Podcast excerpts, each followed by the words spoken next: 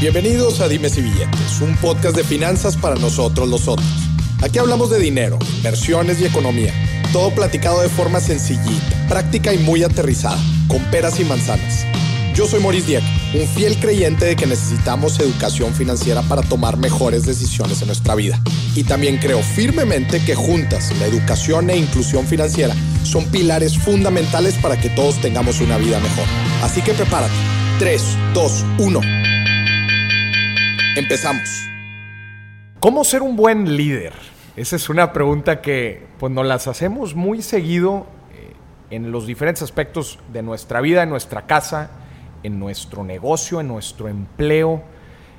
El liderazgo es un, híjole, pues yo creo que es una palabra igual de choteada que la palabra emprendedor o emprendimiento en los últimos años. Muy choteada. Toda la gente quiere ser líder. Este, estamos todos llamados a ser líderes. ¿Qué es el liderazgo? ¿Para qué es? ¿Para qué sirve? ¿Cuál es el objetivo de todo esto? Para hablar de esto y mucho más, vamos a hablar con una persona queridísima, queridísima para mí.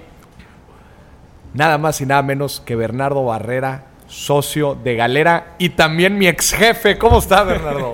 Bien, Maurice, tú. Muchas gracias. me da, me da mucho gusto verte cumpliendo tus, tus sueños y tus objetivos, haberte encontrado a ti mismo en eh, la mejor versión de ti mismo La que estás en ese proceso y, y que creo que tiene, tiene mucho que ver con el concepto de liderazgo y, y ahorita yo creo que vamos a, a profundizar un poco más. Pero a mí, a mí estoy 100% de acuerdo contigo y yo soy anti palabras choteadas y tú me conoces. Algunas, Bernardo, algunas. Pero eh, pa- para mí muchas veces cuando se empieza a chotear una palabra o un concepto, yo creo que siempre hay mucha sabiduría en etimologías. Ajá. Y me puse a buscar, cuando me pediste eh, el, el tener esta conversación, que me, dio- me sentí muy honrado, me puse a buscar la etimología de líder y viene el, el núcleo de la palabra lead, que viene de lis o litis, que es de litis, ¿a qué más nos suena? A un litigio. Litigio. y lis, lead, de lidiar que las dos implican una confrontación, una, un duelo.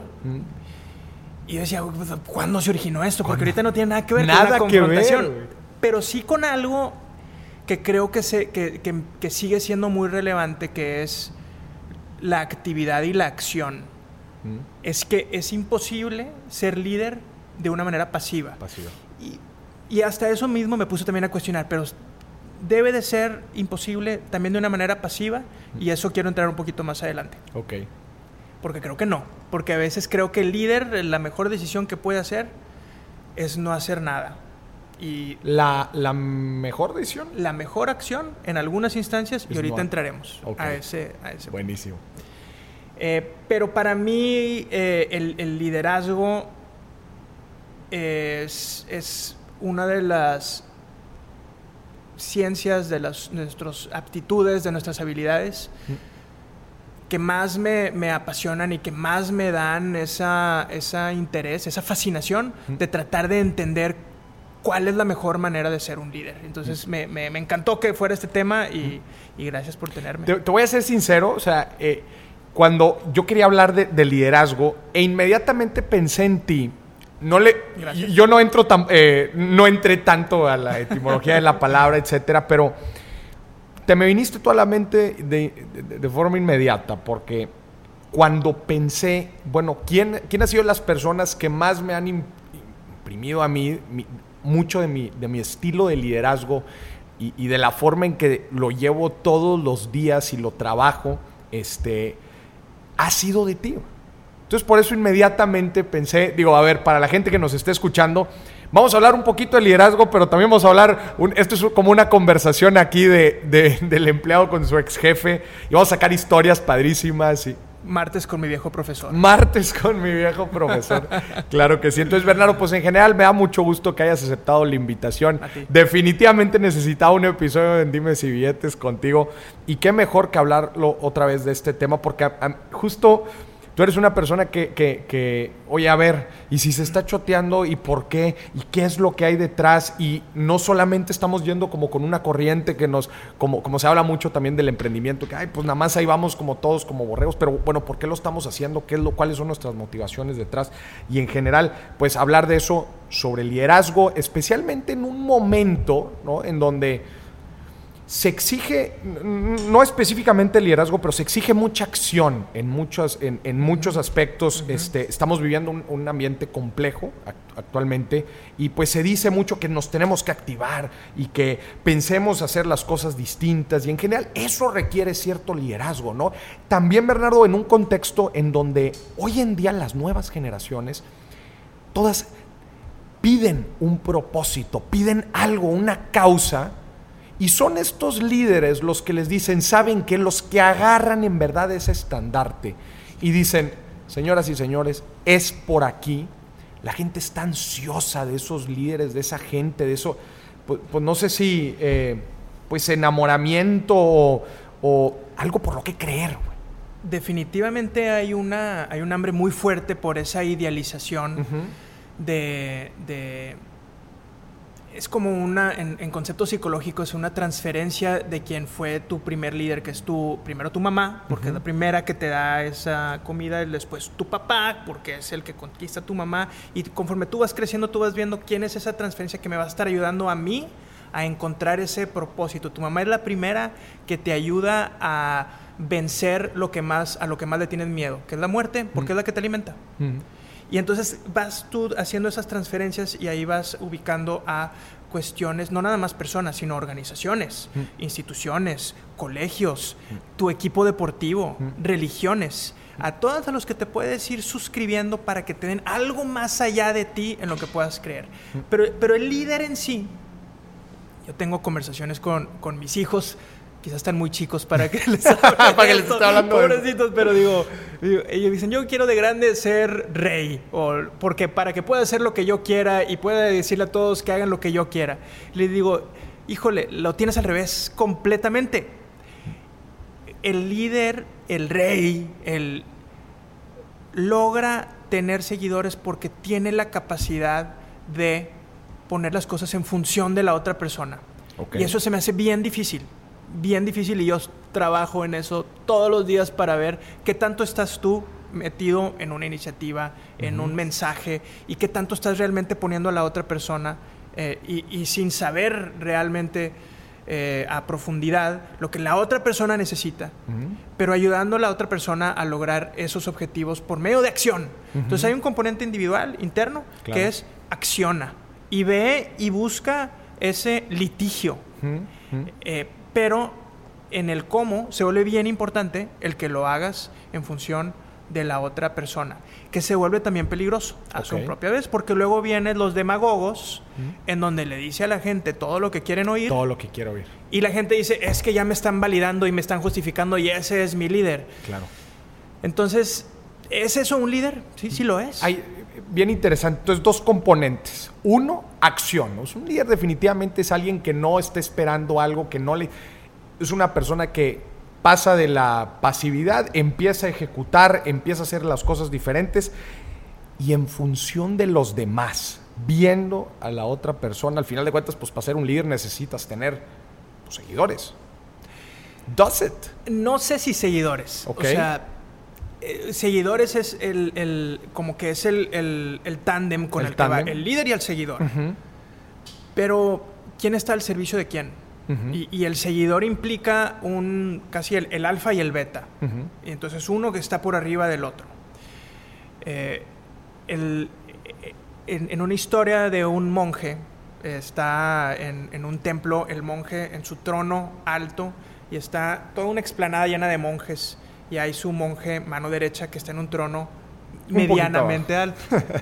y, le dice, y viene un visitante y les dice, mira que mi mano derecha, el monje Timbuktu II, mira lo humilde que es.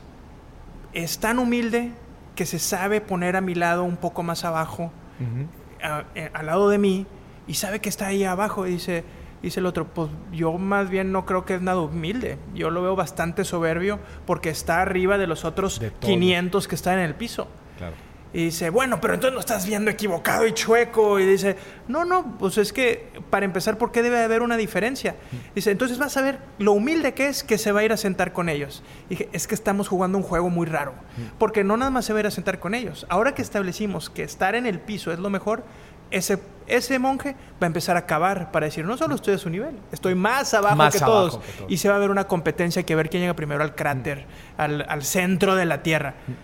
Ese, ese no es liderazgo. Ese no es el quién sigue a quién, quién le da el lugar a quién del otro.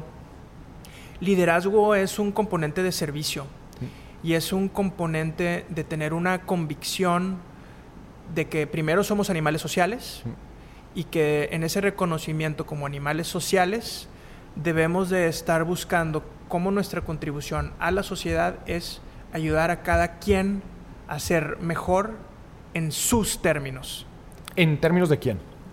de quien sea que le estás tratando de ayudar. Ok.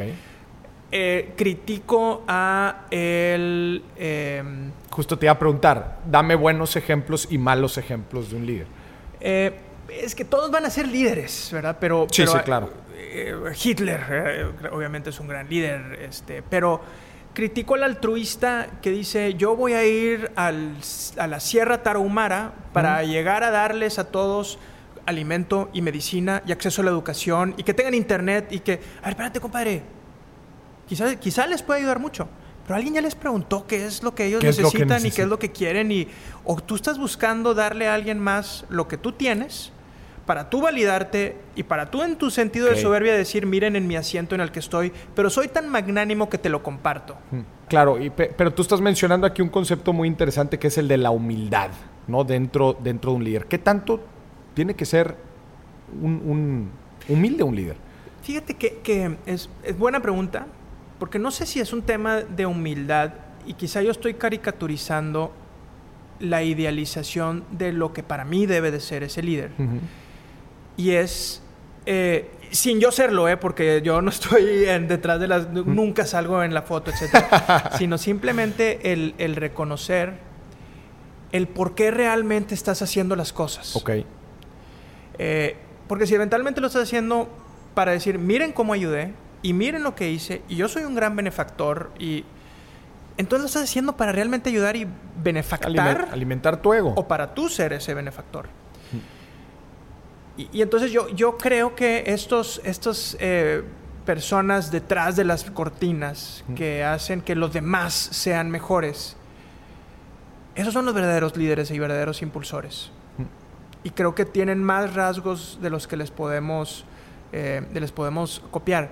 Y no nos vayamos a ejemplos tan, eh, oye, Nelson Mandela o no, no- ni, más siquiera, ni siquiera te vayas a ese reconocimiento.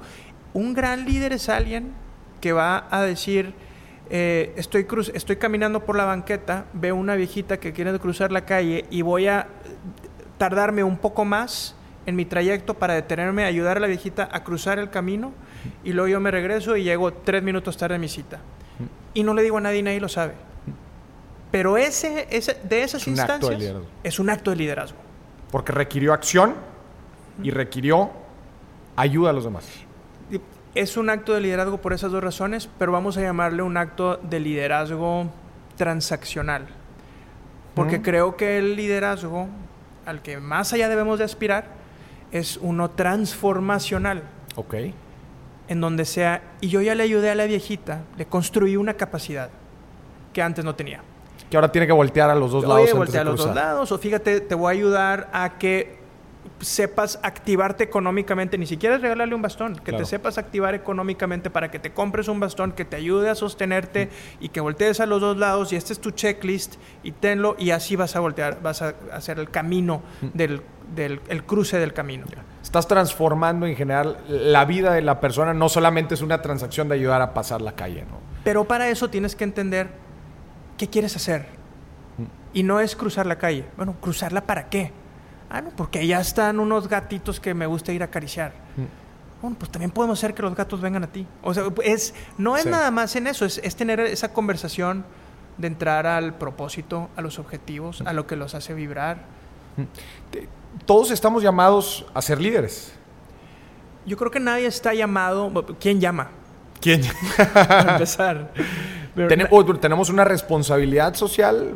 Yo creo que todos somos parte de una sociedad. Y no que tengamos una responsabilidad social o no, podemos elegir tener esa responsabilidad social. Porque puede ser un drifter. Es decir, yo voy a pasar por aquí y lo que me toque y lo que me den, bienvenido. Y no pensar en los demás. Y ahí sí hay mucha gente y perfectamente puede ser feliz y no pasa nada, absolutamente nada. Es una decisión de, por eso ahí se vuelve importante, es una decisión de accionar que empieza por una responsabilización de mi rol en esta sociedad mm. y cómo la voy a traducir hacia un bien. ¿Qué es bien y quién, qué es mal? Mm. También cada quien lo tiene que empezar a definir y, cada, y bien y mal, pues conforme profundicemos la conversación nos vamos a dar cuenta que el bien parecía mal, pero luego siempre sí era bien. entonces, más que calificar y juzgar las cosas, quizá enmarcarlas mejor hacia un... que ¿Cómo te ayudo a que tú descubras más de ti y que te acerques más a tu propósito y que lo descubras si no lo tienes descubierto. Claro. Oye, Bernardo, ¿qué estilo de liderazgo, materializándolo en una persona, te gusta a ti?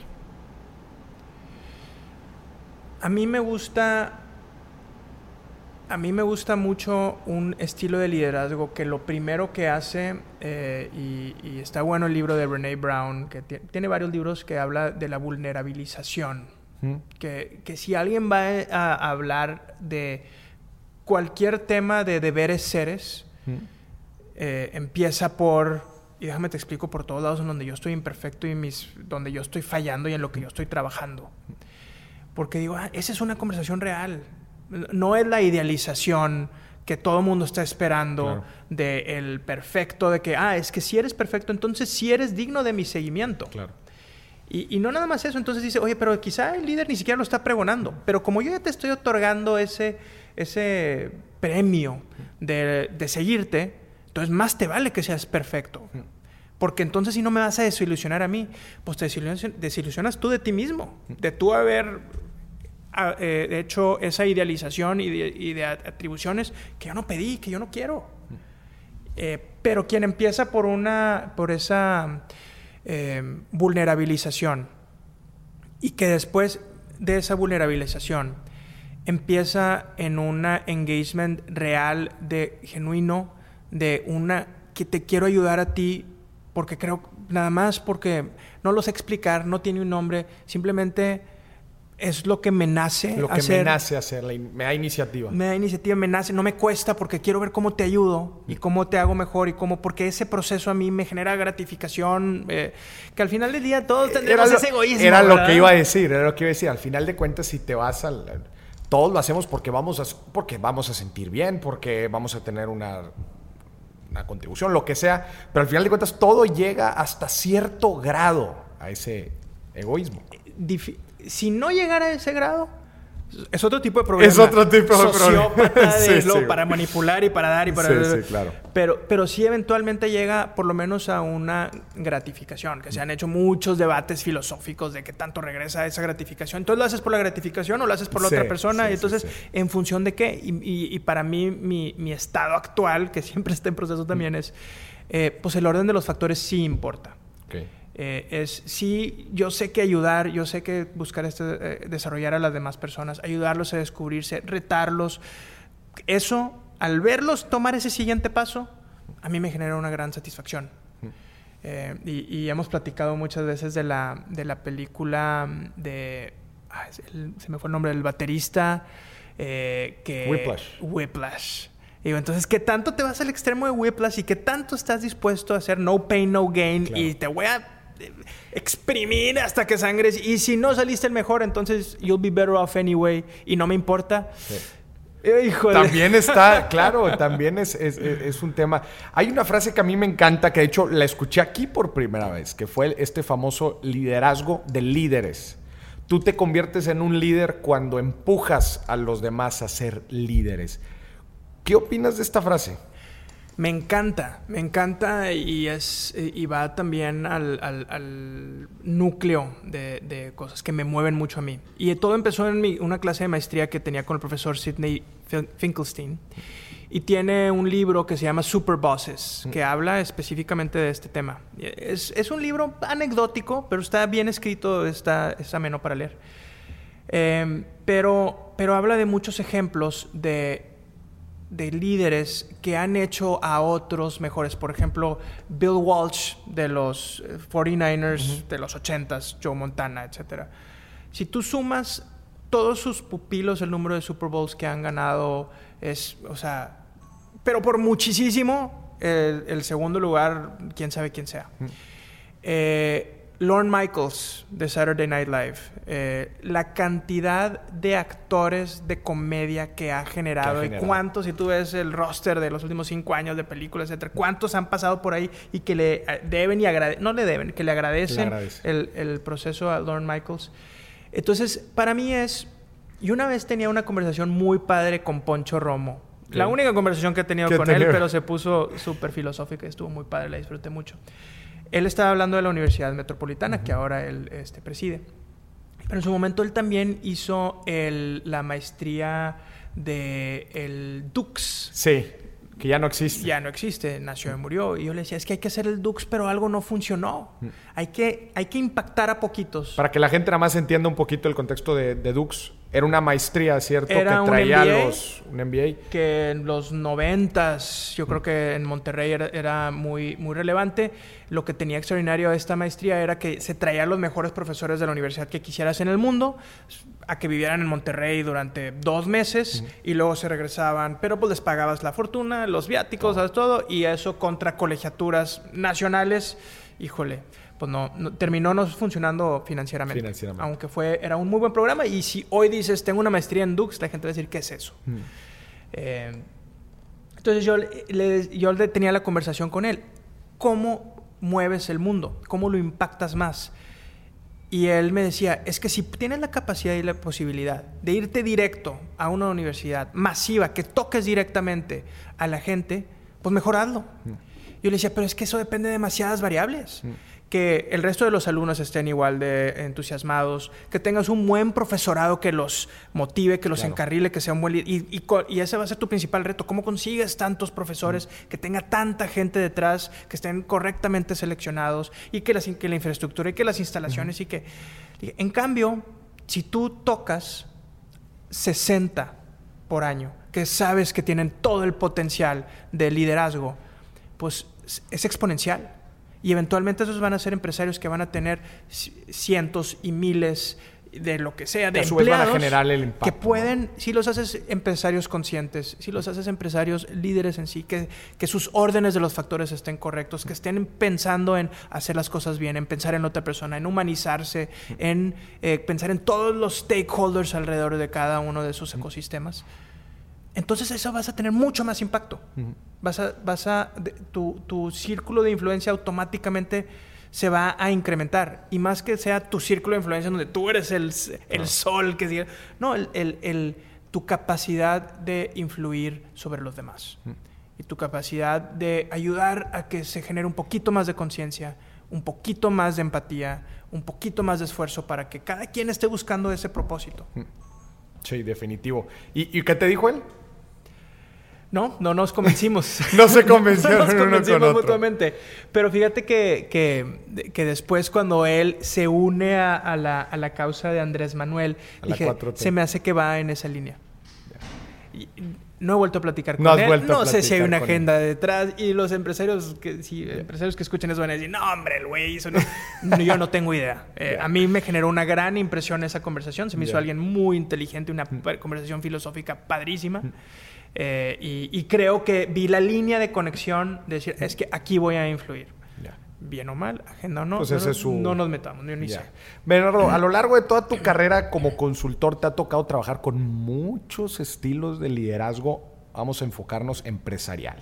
Te ha tocado trabajar con dueños, dire- y, y no nada más dueños, directores, este, eh, eh, mandos medios, gerencia, empleados. En general, te ha tocado trabajar de todo.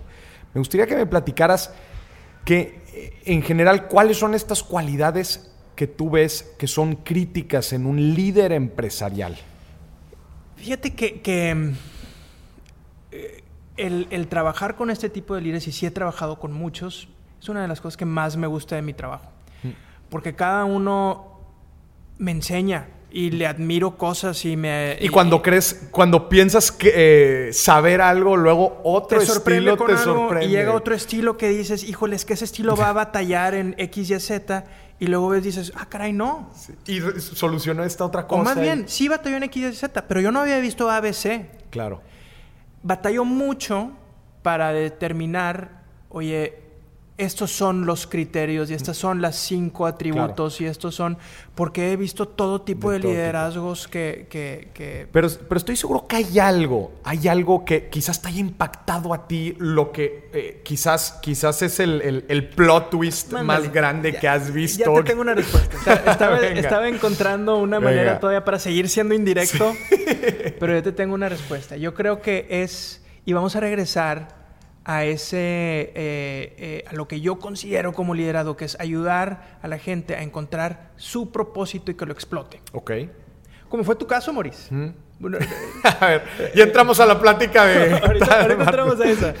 Eh, pero pero eh, creo que una capacidad que van a tener los líderes es que encuentren esa, ese atributo, ese rasgo de personalidad que tienen extraordinario, que, que lo alineen a su propósito y que lo own it, que lo acepten y que digan, este es mi brazo fuerte, pues no me lo voy a esconder atrás. Lo voy a aprender a usar, pero lo voy a usar con todo. Con todo. Y este es quien soy. Y, y- y es como, como hablar de los elementos. O sea, agua, buena o mala. Pues para saciar la sed, buena. En un tsunami, mala. Eh, fuego, pues para calentar la hoguera, buena. Para quemar a alguien, mala. O sea, no es el elemento en sí. Y todos vamos a estar en una configuración de diferentes elementos. Es encontrar tu configuración y decir, esos elementos, esa configuración, cómo la puedo explotar al máximo para que en esa manera, a mi manera, pueda llegar a influir sobre los demás. En un, país como México, Bernardo, de hecho estábamos platicando en otro episodio aquí cuando hablamos con Marcus Dantus y, y- y platicamos de lo complejo que es el ecosistema empresarial mexicano, ¿no? A diferencia, por ejemplo, aquí, pues nuestra referencia más cercana, nuestro vecino del norte, en donde pues tienes muchas cosas, tanto gubernamentales como privadas, que impulsan el que las empresas crezcan y se desarrollen. Aquí en México, pues de muchos lados, que incertidumbre económica, que muchas veces que el gobierno no apoya, que la, dificultad en general del ecosistema empresarial es, es complicada o, le complica mucho la vida al emprendedor que pues va con todos los ánimos y va creciendo y poco a poco y poco a poco hasta llegar a la famosa cifra de, de que solo dos empresas pasan los primeros dos años, ¿no? Dos de diez, el, el 20%. ¿Cuáles son estos rasgos del... Ah, y hablábamos también de, oye, pues es que el mexicano en general tiene que toparse con muchísimas trabas que si lo hace sobresalir en México puede sobresalir en cualquier parte del mundo. ¿Qué opinas tú específicamente del liderazgo mexicano? Del- de otra, eh, haciendo énfasis en, en la empresa, ¿no? En el empresario. Te lo voy a cambiar por el fútbol. ¿Ok? Para mí el canto de sí se puede es un canto tristísimo. Ok. Es un canto Porque ya, ya estás empezando desde lo negativo. es un canto súper mediocre. O sea, tú, y, esta historia la cuento mucho, tú nunca vas a oír a unos alemanes en la final de la Copa del Mundo cantando sí se puede. O sea, si el alemán te dice, oye, ¿qué están cantando los mexicanos que no los oigo? Sí se puede. El alemán va a decir, Cuando no se pudo. O sea, por- entonces, ¿por qué estás jugando?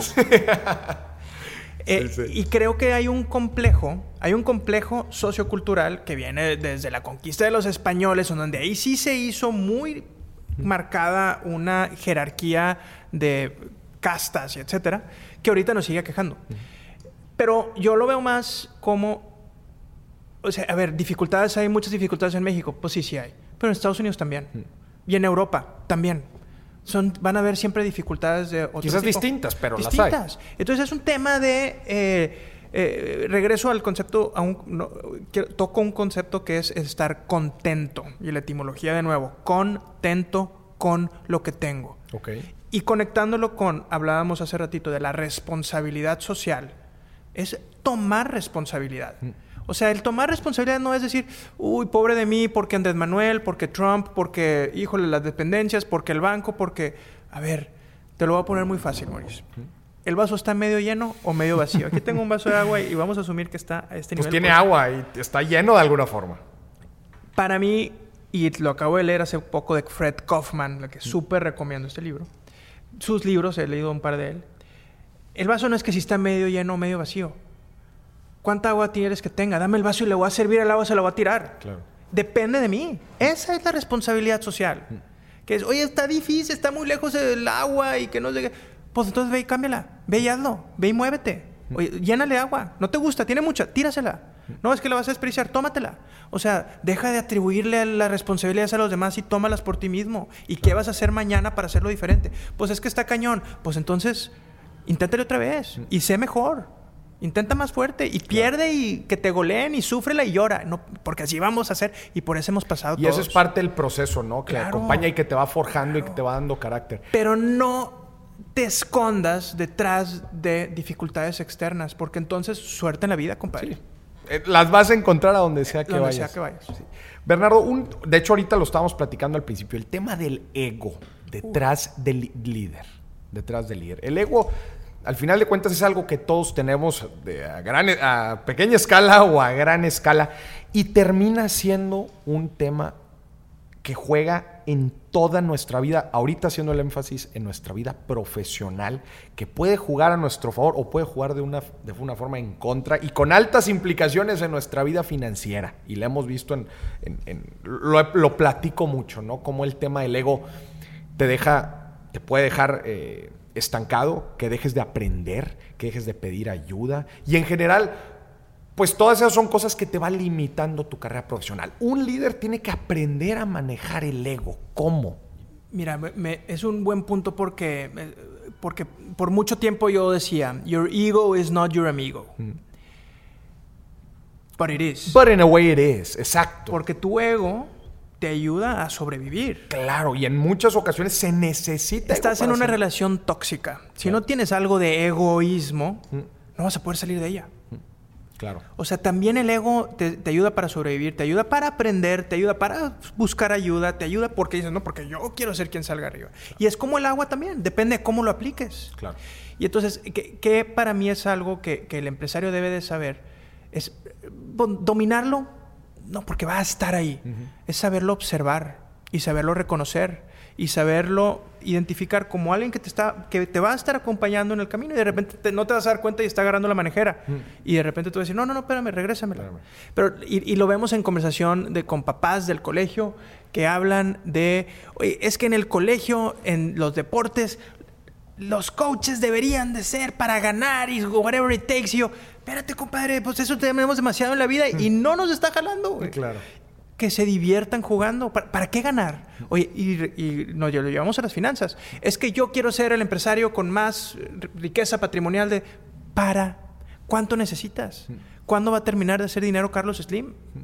¿Cuánto, cuánto dinero necesitas para vivir lo con... ¿Cuánto es suficiente? ¿Cuánto es suficiente? Y nunca lo es. Siempre hay algo más, y algo más, y algo más, y algo más, y algo más. Y, y creo que quién está tomando esas decisiones y quién está el- el- en el ruthless competition de hacer trizas al otro y buscar cómo. Para, espérate, compadre. Tienes más en común con él que con el resto de los animales y el resto del planeta y el resto del universo. ¿Por qué? O sea, can't we all just get along? Definitivamente, este, el ego es algo, estoy completamente de acuerdo contigo, nos va acompañando y tenemos que ser conscientes de cuando toma la manejera y cuando it's, it's just being enough. Pero, ¿cómo nos damos cuenta de esto? ¿Cuándo nos damos cuenta de que es suficiente? Yo creo que Porque estoy de acuerdo, nos tenemos que valorar. Y muchas veces el valorarte es lo que te hace eh, empujarte y, y sacar los deals, los contratos, este, el hecho de, de- de- que es necesario.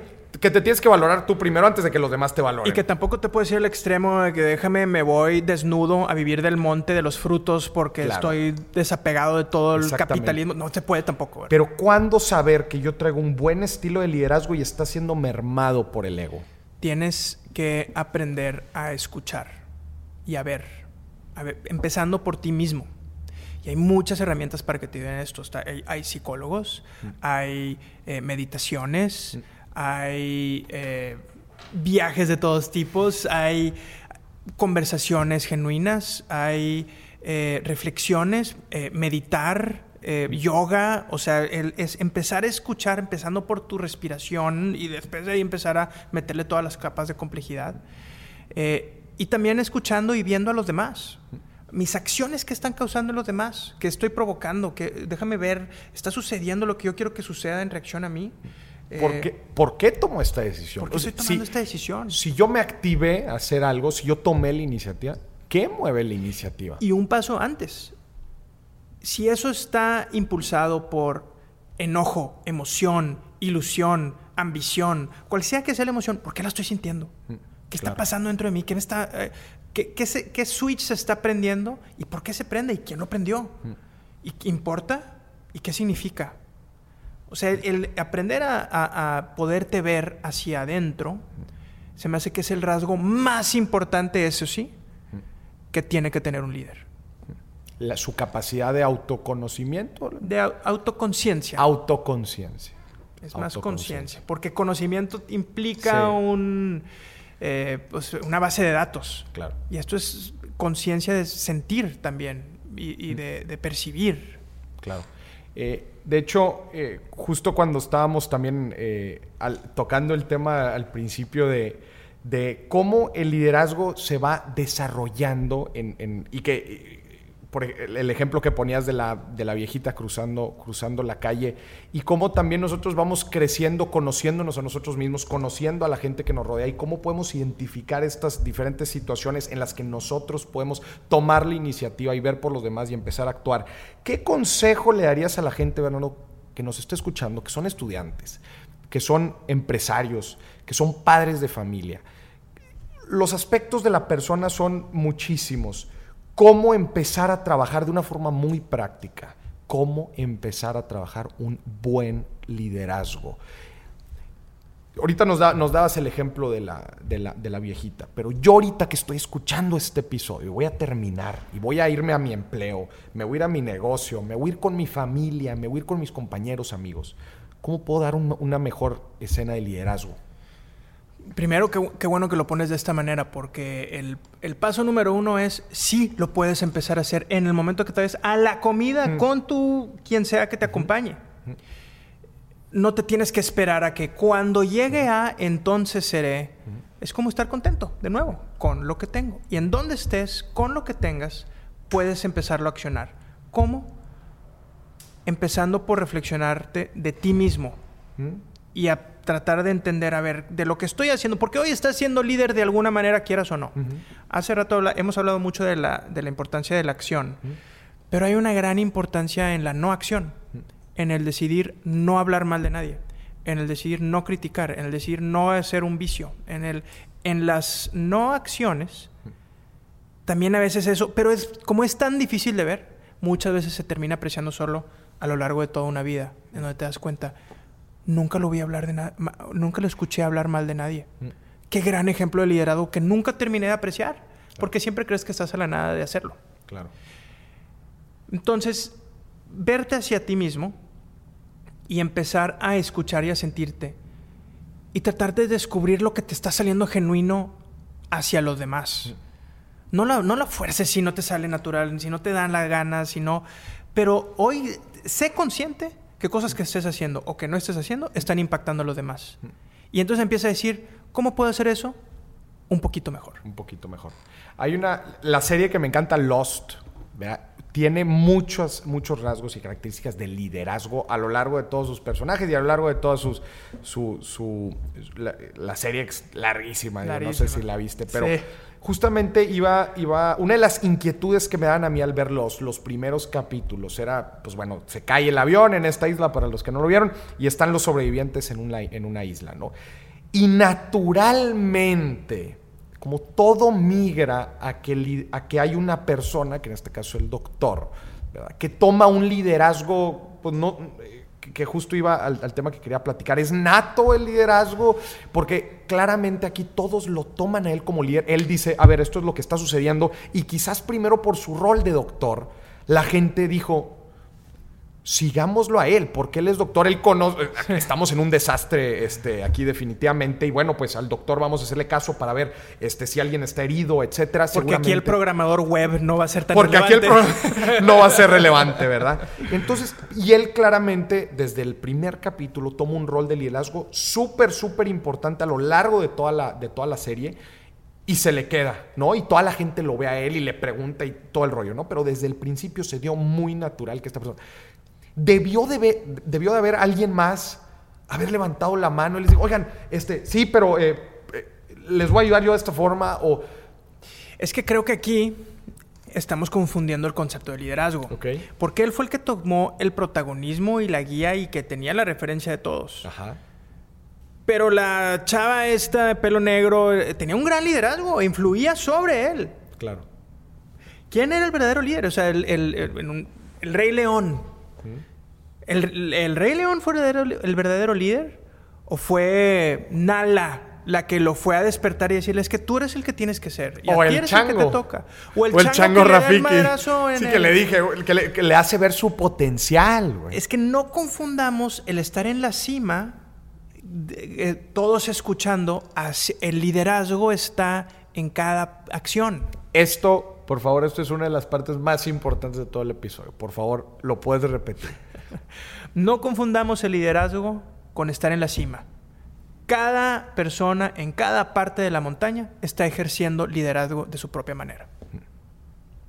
Creo que esa frase está muy, muy cañona y creo que a la gente definitivamente le va a romper ahí varios paradigmas relacionados al liderazgo, porque la gente, ¿qué es lo primero que piensa cuando habla, cuando habla de líderes? Líder igual a jefe, líder igual a poder. Políticos, empresarios, claro. grandes transformadores sociales. Claro.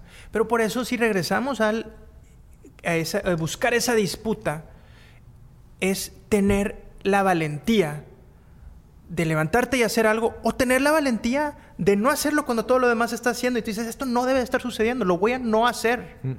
Valentía para los dos lados, acción para los dos lados. O sea, es, es más normal, común, fácil, pues flojito y que te lleve la corriente y es, no, voy a hacer una acción para que no Pasiva, me lleve, para que me quede donde estoy. Claro. Entonces, el, el... ¿Nos puedes dar un ejemplo de eso específicamente? De una inacción que sea parte de un liderazgo, güey. Eh, te lo voy a poner desde un punto de vista negativo y ahorita te digo uno positivo. Ok. En un libro que me arrepiento de haber leído, pero que se llama Juego Sucio de Declan Hill, habla de cómo se deben de amañar los partidos de fútbol. Ay, cuando entré a trabajar aquí me hablaste de ese libro. Y dice, el, hay una posición... Perdón, nada más para que sepa, la gente se arrepiente porque Leonardo es amplio fan del fútbol. Soy súper futbolero. Entonces como que se le acabó ahí su ilusión de... Se empezó a acabar. Se, Se- terminó de acabar en diciembre de 2017. El diciembre es- era lo que iba a decir. Era lo que iba a decir. Ahí se terminó en la final regia donde los Tigres les ganamos a los Rayados en el estadio. Bien jugado y bien ganado. Eh, hay una posición clave que tienes que tener in your pocket si quieres eh, corromper a un equipo. Ok. El defensa central. Porque el defensa central lo que tú quieres que él haga es más bien no que cometa un error, sino que ometa un error. Es una omisión. Omisión. Un error por omisión. Error por Si él está marcando al centro delantero, que es un asesino, etc., y en vez de marcarlo pegado, lo marca a un metro. Dos pasos a la derecha. pasos. Es muy difícil darte cuenta de esta omisión, pero eso te va a marcar la diferencia. Va, va a ser el gol. E- Ese es un ejemplo claro de omisión. Otro ejemplo, ahora quiero hacer uno en positivo, es el cuando todo mundo está en un acto de bullying y de que todo mundo se está riendo y que bullying o por racismo o discriminación y todo el mundo 9 de marzo y todo el mundo agarra el tema de que la mujer, la igualdad y no sé qué. Tres semanas después, en mis chats de amigos, estaban empezando, volviendo a mandar otra vez de que, oye, esta morra, chéquense, no sé qué. Yo dije, oigan, el 9 de marzo, ¿qué pasó? ¿Qué pasó, güey? No habíamos hablado desde tres semanas. Claro. Entonces, la omisión es decir, en esto no voy a participar. Pero ¿es suficiente o no? En un chat de 30 personas, 20 están participando, 10 están diciendo, voy a poner mi resistencia silenciosa por... Pues es muy difícil que se note. Al menos que a lo largo del tiempo de que, oye, después de varios años, oye, siempre que hacemos este tipo de bromas, Juan Pérez nunca comenta, ¿verdad? No se van a dar cuenta. Claro. Pero es esa, es esa omisión, de acierto que a lo largo del tiempo sucede. Buenísimo. Bernardo, tú aquí en Galera, a ver, contexto nada más para la gente que anda ahí media perdidilla.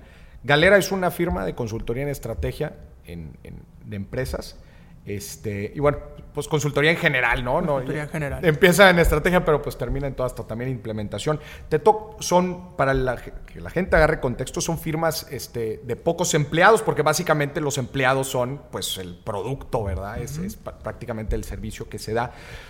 Pero tú trabajas mucho, Bernardo, en el, de- en el desarrollo de las personas, ¿no? Sí. Son, son firmas en donde eh, el potencial del empleado se tiene que sacar al máximo, ¿no? Porque, Al 100%. porque pues es el activo, ¿no? Es el activo de, de- de la empresa. Tú trabajas muchísimo en desarrollar, y me acuerdo desde el momento que yo entré, tú traías, este, lo dejabas ver muy claro, que tú te preocupabas por desarrollar el máximo potencial de los empleados. ¿Qué haces tú? Platícale a la gente para que lo puedan aplicar también dentro de sus organizaciones, dentro de sus familias. ¿Cómo te preocupas por desarrollar el liderazgo dentro de las personas? De tus empleados en este caso. Un amigo me acaba de preguntar, oye, tú que le sabes a los millennials, y yo, es que ¿para, para qué les pones las etiquetas, compadre? No empieces No por ahí, ¿qué por ahí, importa? ¿De dónde nació? Etcétera. Dile, le digo, mira, lo que sí es una, una realidad, es que tienes que reconocer en tu mindset es, a mí me da mucho problema cuando alguien me dice, tus empleados. Eh, y yo, ¿por qué le dices mis empleados? Y ahorita que tú dices, mi jefe, y yo, ¿por qué me dices tu jefe, cabrón? No, pero es para que la gente entienda. Sí, entiendo, pero el, el- el punto que yo le digo es, lo primero que tienes que reconocer es que ellos no trabajan para ti, tú trabajas para ellos. Ok. Porque ellos son los que en suma vas a poder hacer más con ellos. Y para que tú trabajes para ellos, ¿qué es lo que más quiere la gente? Crecer, Claro. hacer más, lograr más. Entonces, ¿qué, qué debes de empezar? ¿Qué ecosistema tienes que crear para que quieran estar contigo? Para que quieran compartir trabajo contigo, para eh, que les tengas programas de capacitación, estímulos intelectuales constantes, eh, oportunidades de mostrarse frente a clientes con retroalimentación constante, humana, consciente, eh, y, y el estar pensando siempre en qué más puedo hacer para que sea un mejor lugar para ti. Que obviamente tenemos que entregar resultados y obviamente Claro. tenemos que tener clientes. O sea, también está el balance de las cosas, ¿no? Pero. eh, y, y empezar a empoderarlos a. Si tú eres parte de esta firma, tú tienes una responsabilidad de lo que esta firma debe de ser. No es, es a la JFK, no es eh, qué va a hacer la firma por mí, sino tú qué vas a hacer por la firma para que tú quieras venir a trabajar en ella todos los días. Claro. Y empoderado para la decisión. Pero entonces eso regresa a la importancia de recluta a la gente correcta, ¿verdad? para que sea quienes vas a puedas y en consultoría es, es trampa porque eh, eh, es- estamos llenos de gente de súper capacidad y súper talento y hay algunas funciones que sería más difícil de cubrir eh, así Pero ojo, Bernardo, trampa eh, plays both ways porque también es mayor responsabilidad, este, obviamente con, con gente más capacitada, Claro. te van a exigir más. y me van a exigir más y sus oportunidades afuera van a ser mucho más Exactamente. Y, y- y ese es el reto. Y, y, y en la exigencia hay veces que digo de que, oigan, ya denme chance. cabrón". O sea, perdón, no se me ocurrió, no la vi, eh, fallé en esto, llegué de malas ese día. ¿Qué me pasa? Eh, y, y, y, y dicen- y me están a veces diciendo, no, es que tú eh, tienes que ser encima de la montaña y así de Claro. decisión. Les digo, no, me, den- Pero- cut me some slack. ¿Qué, qué, qué- qué complejo se vuelve? Digo, tienes otros socios aquí dentro de la firma, pero qué complejo se vuelve el tema en un negocio de, pues es que tú como socio director, tú estás viendo afuera, ¿no? Y estás viendo cómo atraes lana y estás viendo, ¿no? El, el- ahorita, por ejemplo, el, el tema eh, complejo económico que estamos viviendo, etcétera, como que cómo manejar este balance entre lo que yo estoy haciendo afuera para que este negocio tenga éxito, pero a la vez yo tengo una responsabilidad con mi gente, es decir, este... Es que no está separado. O sea, la, la mejor manera de. La mejor manera de generar negocios es reputacionalmente. Y la reputación se crea por el trabajo que haces en cada proyecto. Y el trabajo que haces en cada proyecto va a depender de la calidad de gente y de proceso de proyecto que tengas. Todo está conectado.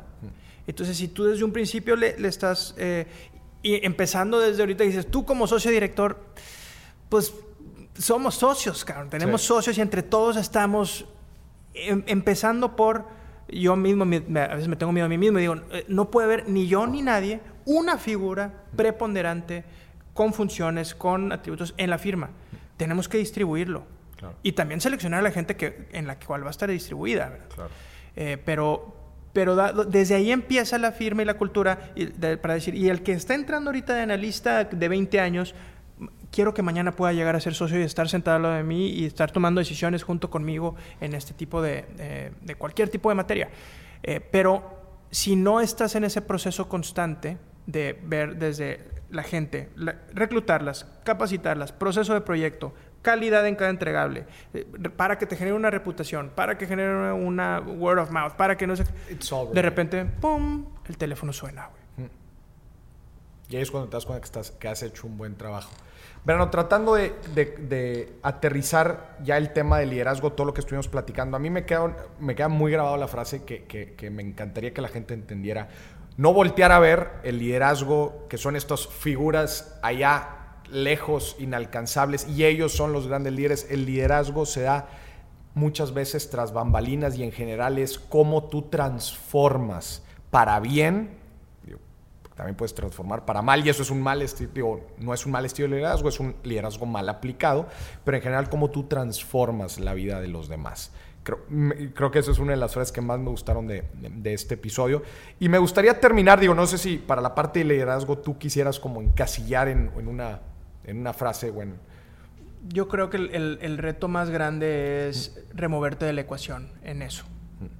Y, y poder encontrar esas variables de la otra persona o ayudarla a la persona a descubrirlas. Buenísimo. Me gustaría ahora pasar a la última parte del, del episodio, hablar un poquito de finanzas personales, como es este el episodio. Digo, al final de cuentas, finanzas personales también requiere muchísimo el liderazgo y hay, hay implicaciones ahí este, conjugadas y todo. Pero, ¿cuál es el mejor truco de finanzas personales que tiene Bernardo Barrera? Lo que más te jala para administrar tu lana, para tomar decisiones. Puede ser aquí en el negocio o puede ser en tu casa con tu familia. no sé si te va a gustar mi respuesta. Todo lo lleva Katy. Este. Sí. la CFO de mi casa es mi esposa. Cuando nos casamos, nos fuimos a maestría. Ella dejó de trabajar, ella me acompañó a la maestría. eh, y le dije, mira, tú tienes las llaves. Te voy a enseñar a el Excel, a hacer pivotes. eh, y, y déjame yo a preocuparme porque entre lana y tú, cómo se, o sea, casi, casi la- la- el ritual de las arras, ¿verdad? Y dije, pero, o sea, lo vamos a hacer en serio. y, em, pero fíjate que mi, mi- mi, eh, posición personal con respecto a las finanzas es, pues es el marcador, no es el juego. Exactamente. Me encanta decir exactamente eso. Es-. Mucha gente se, se cuadra en los resultados, en la lana, en la... ¿Qué, qué, mal es jugar en, el básquetbol, va que, el, que el marcador está cerca? Oye, güey, ponte a jugar, cabrón. Claro. Eh, hay un libro... Digo, hay un componente importante de administración y eso no lo podemos Claro, quitar. claro. Pero a lo que voy es... y tú- tienes que cobrar. Y Claro, que, o sea, pero a lo que voy es por buenas intenciones no se van a poner el marcador. Por buenas intenciones no va a ganarle rayados a Tigres aquel, aquel invierno trágico, ¿verdad? menos ese invierno. Y menos ese invierno. A lo que voy exactamente, tienes que saber jugar, ¿no? Que eso es... Hay un buen libro, ahorita hablamos de Bill Walsh, y él escribió un libro que se llama The Score Takes Care of Itself. Y me encantó. ¿Por qué es eso? Dices, "No, nunca te obsesionas del de, el marcador. Te obsesionas de hacer cada jugada un poco mejor, cada detalle, cada las cartas, los portafolios, la capacitación, y estás trabajando en todo, y lo demás llega por consecuencias, y no obsesionas por eso. Creo que sí hay un, un componente importante, y lo platico con mi socio y me dice, le digo, es que yo me siento súper desprendido de la lana. Me dice, pues porque tienes suficiente. Y suficiente es relativo, ¿verdad? Porque no, o sea, soy, soy cero rico, cero, Sí, cero, negativo. Pero, eh, pues, pa- pago el colegio de mis hijos, tengo el carro que me gusta, o sea, y no es nada del otro mundo. Hago los viajes que quiero hacer, digo, es que sí es suficiente. Y me sobra un poquito para empezar a ahorrar, a ver si me puedo comprar una casa. Y si sí puedo, qué padre. Y si no puedo, qué padre. No me muero por nada. Claro. ¿Qué necesito? Nada. ¿Y qué te falta? Nada. Estoy... Así de faltar, faltar, pues nada. Pues nada. ¿Cuántas veces nos hace falta... ¿Cuántas veces nos hace falta darnos cuenta de eso? Yo creo que muchas. Y, el- el- y, en mi- y siempre platicamos, Katy y yo. Oye, el, ¿cuál es el escenario nuclear? Que todo truena, que no sé qué. Bueno, nos vamos a ir a casa o de tus papás o de mis papás y empiezo a buscar una chamba y empezamos a reconstruir idea peso a peso. Va, jalo, estamos. Entonces, ¿a qué le tenemos miedo? pues no, nada. No pasa nada. Toma la responsabilidad de lo que sigue y vámonos para adelante. Claro. Buenísimo. Y ahora, Bernardo, platícame de una cajeteada financiera, güey. Algo que te acuerdes tú y que digas, ay, güey, pues es que se lo dejé todo a Katy o, o cuando estabas No, más no, chavo. ese fue acierto. ese fue acierto. Te voy a platicar de dos. Eh, Ah, bueno. Yo cuando estaba en carrera, me gustaban mucho los deportes y empecé a apostar. Y eh, mi papá me decía, ¿por qué apuestas? Y yo le dije, no es tan diferente que la bolsa. o sea, si te metes a hacer los analytics y no sé qué, hay, incrementas tus posibilidades y tenías mis Exceles y todo y le empezaba a meter y... Y decía, pero no, no es como la bolsa, porque aquí hay, eh, aquí hay upsets y aquí hay resultados no esperados y aquí hay el concepto psicológico de estar apostando y de no sé qué. Y de- Pero hay gente que le meta la bolsa y sí parece que parece apuesta, ¿verdad? Pero Porque se puede convertir en eso. Es la, es ludopatía, cuando estás dependiendo del estímulo de lo inesperado y No, etcétera. cuando inviertes sin saber y nada más le estás poniendo ahí a lo que tú crees pues sí, Totalmente. prácticamente se puede. Es, es más por el juego en sí sin Claro. meter la tarea. Y ese fue el primer error que en su momento perdí. Llegué a perder 400 dólares y dije, en carrera. No, dije, o sea, Sí, sí, güey. estoy endeudado por el resto de mi vida. Eh, y otro más reciente, tenía mi deuda de maestría. eh, y cuando ganó Trump la presidencia, entré en un pánico. Y lo poco que tenía ahorrado, dije, esto se va a ir al carajo, todo. Eh, ya compra dólares, paga la deuda porque estaba en, en Estados Unidos. Con la deuda de la maestra. Y, y haz de cuenta que justo en ese, en ese pánico que entré yo, resulta que también entró todo el mundo Todo. y el dólar estaba a 23 y unas semanas después estaba a 17. Entonces yo pagué mi deuda a 23 por un pánico de un momento que dije, todo, el mundo se va a acabar. Sí. Todavía no era tan consciente en ese entonces como lo sé. este, pero ese fue mi segundo super error. Y, y- pero lo veo ahorita y me río y, y dice, híjole, es que ¿cuánto dinero fue? Es que ya ni sé, ni- ¿qué importa? Ya, o sea, nada más don't panic. Don't panic. Qué importante es eso también, Bernardo. Oye, pues muchísimas gracias, Bernardo. En general, yo te agradezco, güey, mucho que, Yo a ti. que definitivamente tenía que tener un episodio contigo porque como lo dije al principio, eh, hay muchas cosas que, que te hacen sacar el máximo potencial de, de las personas y es una de las cosas que yo te quiero agradecer porque la gente seguramente que me está escuchando ahorita dentro de los casi 70 episodios que tengo de y Billetes o en las conferencias o en general de todos lados, yo siempre traigo mis, mis muchos de los, de los consejos de, de cuando yo era consultor, ¿verdad? Y saco así. Y, y mucho de la forma en que trabajo ahorita, mucho del estilo de liderazgo que tengo, la frase que me encanta, güey, construye y ayuda a construir.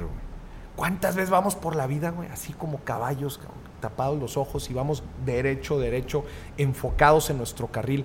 ¿Cómo cambia, güey, cuando sí es importante construir porque le das estabilidad a tu familia, le das estabilidad a tu vida, vas por tus metas, chingón. Pero cómo cambia también todo el panorama cuando también te dedicas a construir con los demás, ayudarles a construir, güey. Esa frase, güey, me encanta, me encanta, me encanta. Este, yo genuinamente creo que eres una persona que se preocupa por desarrollar a los demás. De repente sacas tu ego, que nadie está exento. Nadie estamos exentos. Nadie está exento, pero en general creo que eh, es un estilo de liderazgo que yo he adaptado a mi manera, pero que definitivamente me ha ayudado muchísimo eh, al- al- a la carrera profesional que, que tengo ahora, ¿no? Y definitivamente los tiempos, los años que estuve aquí en consultoría fueron años bien, bien chingones. Aprendí muchísimo, este, y bueno, pues en verdad te lo agradezco. Qué gusto, Moris. Lo disfruté mucho. Qué padre. Muchas gracias por invitarme. Un súper honor que me busques. Muchas gracias. Y a ti que nos estás escuchando, esto fue otro episodio de Dimes y Billetes. Así que a sacar el mejor líder que tenemos dentro. Hasta la próxima.